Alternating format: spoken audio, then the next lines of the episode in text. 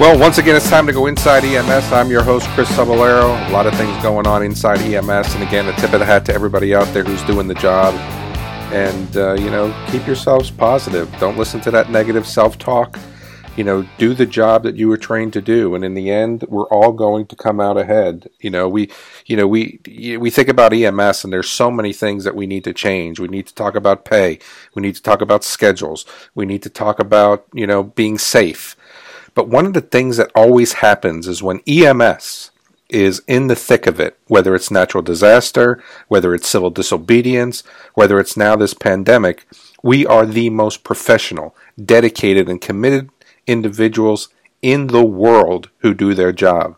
And I've got to tell you, there's been so many things that have happened um, that I've just been proud to be next to EMS providers when they came to work and they stood up and did the job that they needed to do. But this episode of the Inside EMS podcast is sponsored by Boundtree Medical.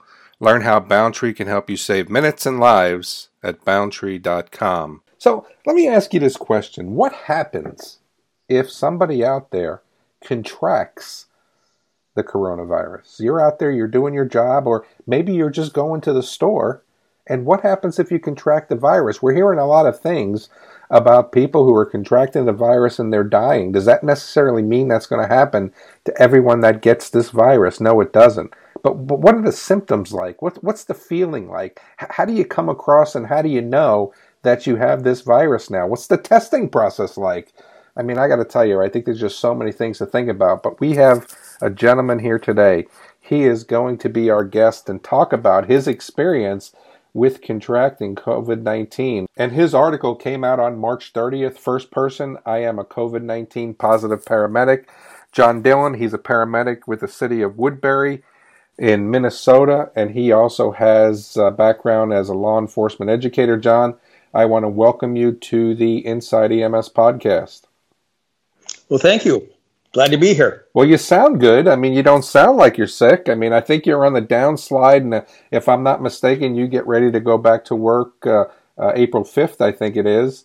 Um, yes. So, um, but you sound good. Yeah, I think that's been the amazing thing about this whole thing is that really, you know, my symptoms have been very, very mild, and um, I can only speak for Minnesota. In my ex- experience, is that for me, as many of my friends and family, I'm the first person most people have come in contact with that know uh, they, that, that they know they have COVID 19.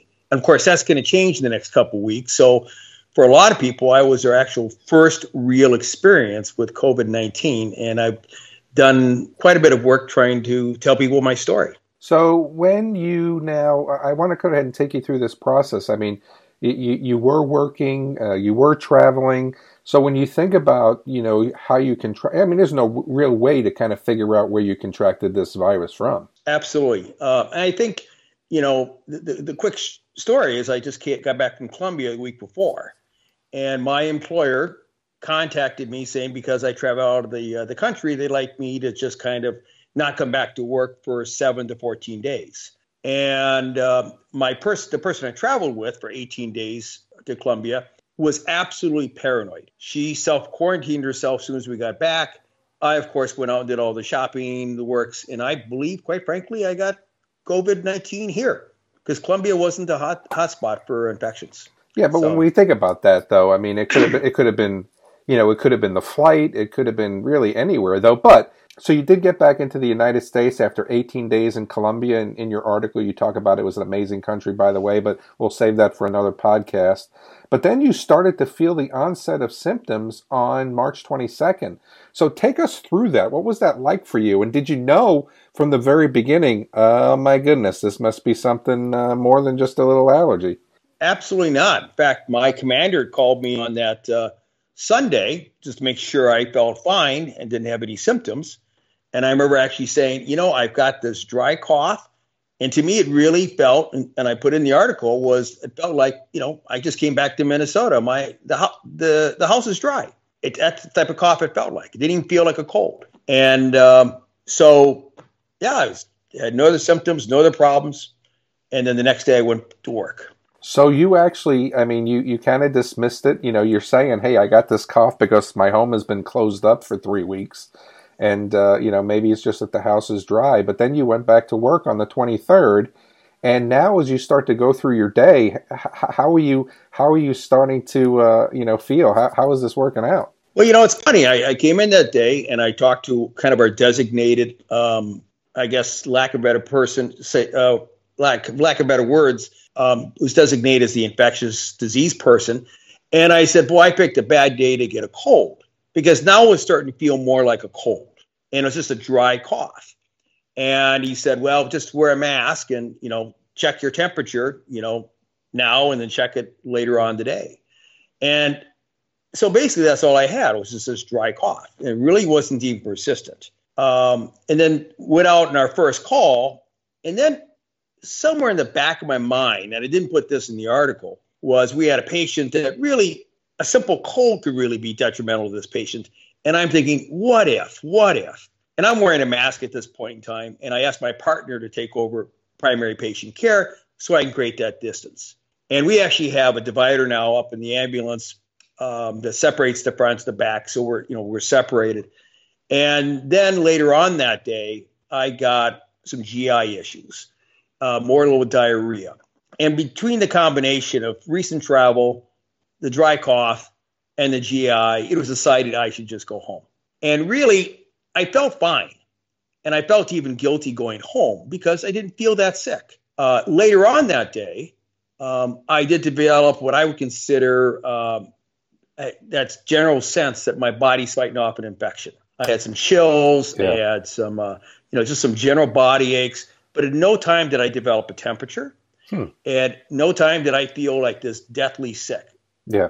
You know, it's interesting that you say that because when you hear about the variations of how this virus is affecting people, I mean, from the point of, uh, you know, what you're saying basically is you had some body aches, you had some chills, no fever, a uh, little little rumbling in the tummy, and uh, that's my that's my medical my best medical uh, definition there, rumbling in the tummy and um, but you didn't have the fever. You didn't have the you know the the seizures that people are having. You you know you didn't develop the pneumonia. I mean so really when uh, people are starting to say you know i'm going to get this virus and i'm going to wind up in the hospital there's really a, a, you know an array of symptom from the most of mild to the most severe and you could really fall anywhere along that spectrum.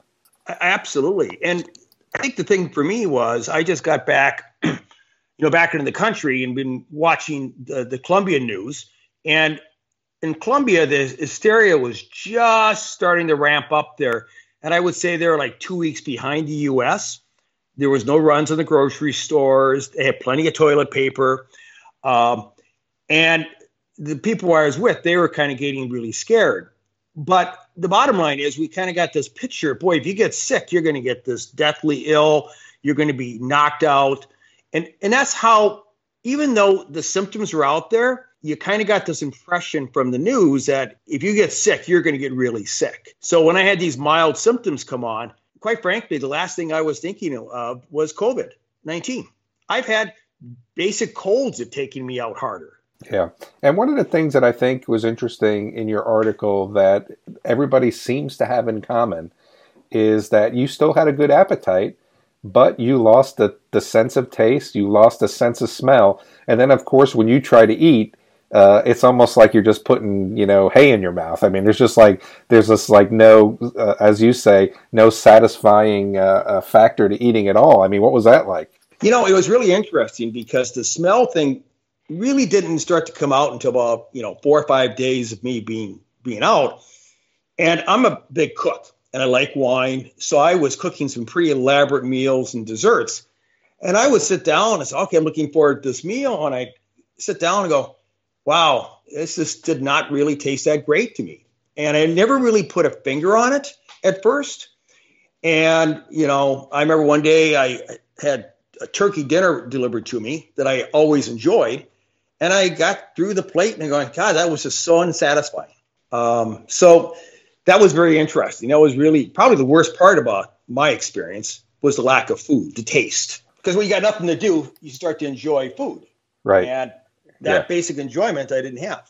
You know, John, I think that, you know, your experience is really one that is very unique. And uh, I'm very, very happy that you've come to kind of share this, uh, you know, this story with us. And I want to ask you a couple more questions.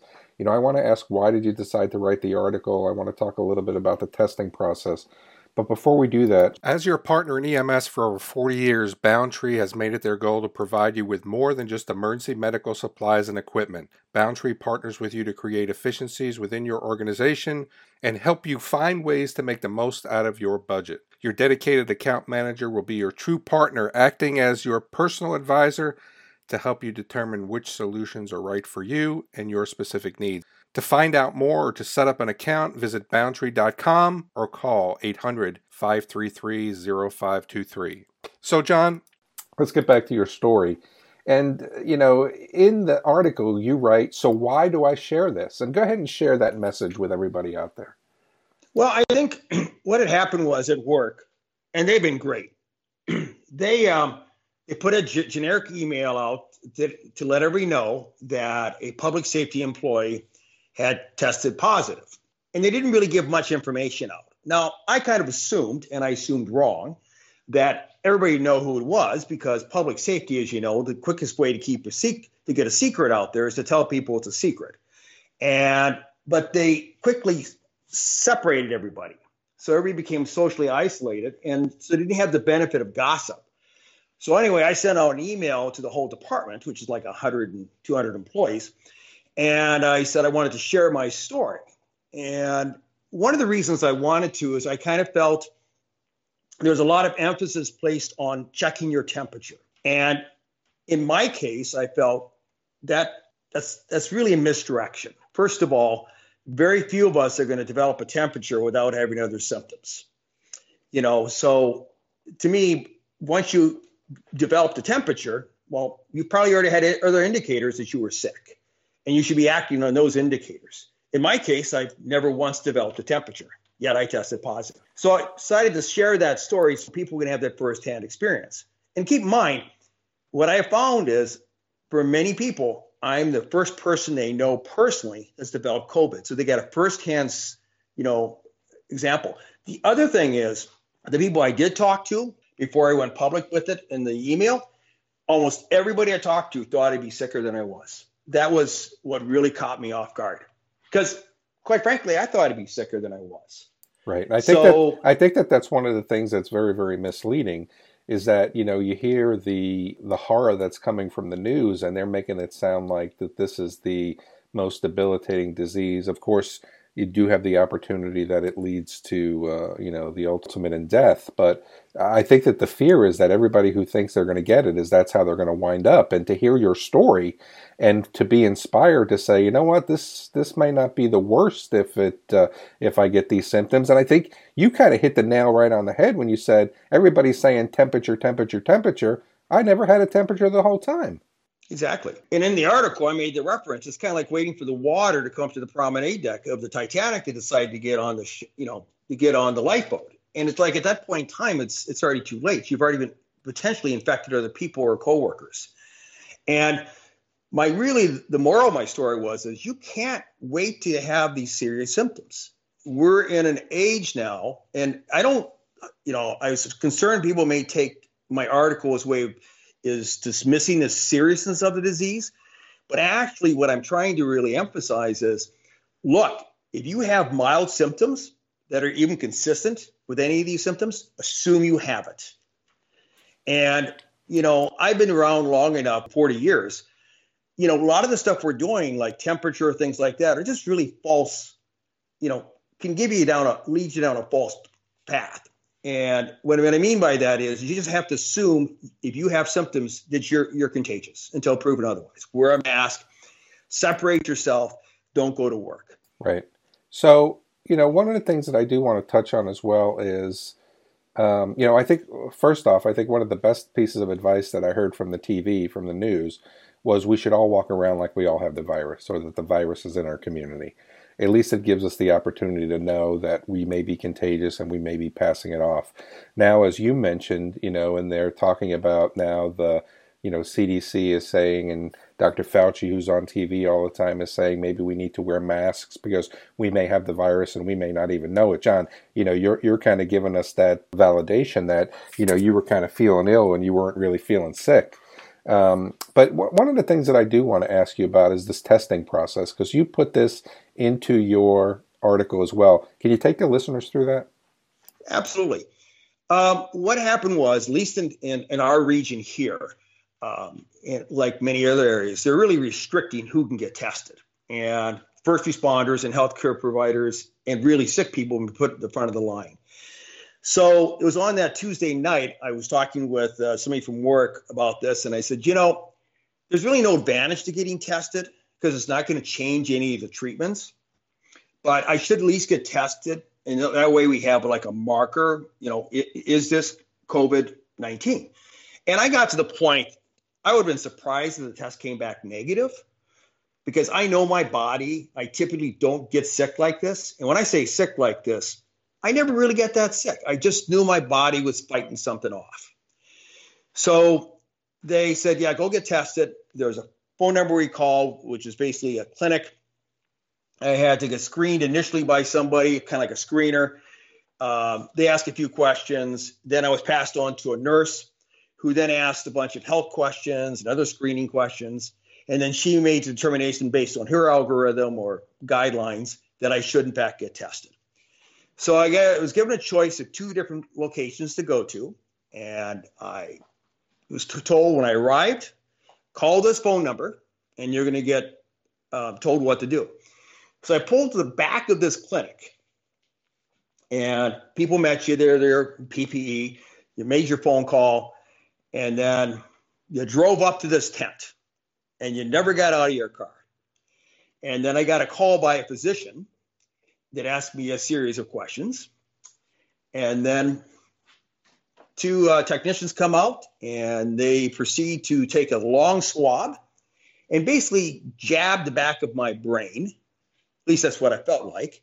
It's very, very. Yeah, what was quick. that? We see we see those pictures, man. What was that like? it was the only thing I can say is it's like ah, you know, it, you just get startled because it goes. It's very fast and quick. It's not very pleasant, but fortunately, it's it's very short lived, just a split second. But it catches you off guard. And uh, they took my sample, and I was told wait five to seven days, and they gave me a sheet of paper of things to look for and symptoms, which you know, then I went home, and the next day I got a call from the clinic saying I was in fact positive. So it didn't even take five days. You knew right away. Knew right away. Yep.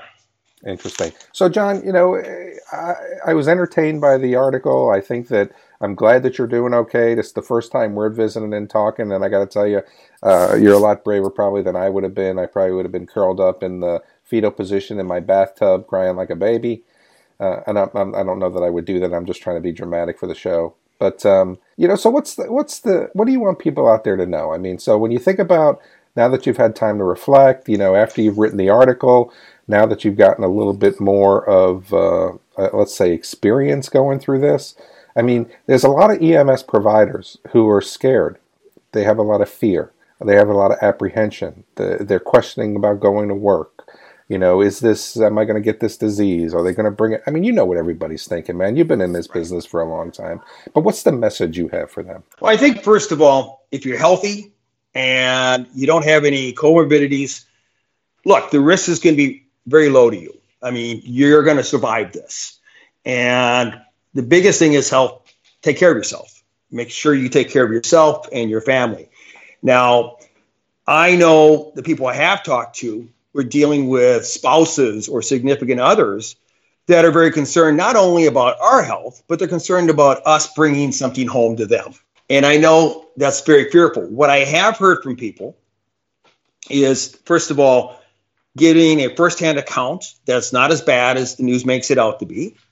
Uh, I know a lot of people have shared this with their spouses, saying, "Look, this is the worst case scenario," or here's not not the worst case scenario, but that's this is you know, example of somebody I know firsthand and the symptoms he's experienced. And that's brought some reassurance to people, I think. And I think the biggest thing, like I said, is like the news media, there's a reason why we're self distancing. It is to reduce the risk. And you can't use fever or feeling really ill as your marker that you have it. And I think that's that's going to bear out. I think, like we did with HIV, with you know H1N1, once the dust settles, we start to see things in a different light. And I think that's going to happen here. As more and more of us know people firsthand that get um, COVID, we're going to find out there's going to be a common theme of symptoms. And hopefully that information will get out to people and will help bring down the fear a little bit. But be healthy fear. You know, don't spread it. Assume you have it if you've got the minor minor symptoms. And right. there's even data out there showing you don't even have to have symptoms to be spreading it. No, I think you're right. John Dillon, I want to thank you for joining us on Inside EMS. And I think you gave us a lot of things to think about, a, a lot of, I, I, think, a lot of hope to know that uh, it may not be the worst thing that happens if we do contract on the job. So I'm glad you're doing well, sir. And I want to thank you for coming on the show and sharing your uh, experience with us. And for I appreciate it very much. And everybody out there, I want to thank you for joining us on Inside EMS. And if you have any questions, comments, or concerns, go ahead and email us at the show at ems1.com. I'm Chris Cebollero from my partner Kelly Grayson. I want to thank you for joining us, and we'll talk to everyone again real soon.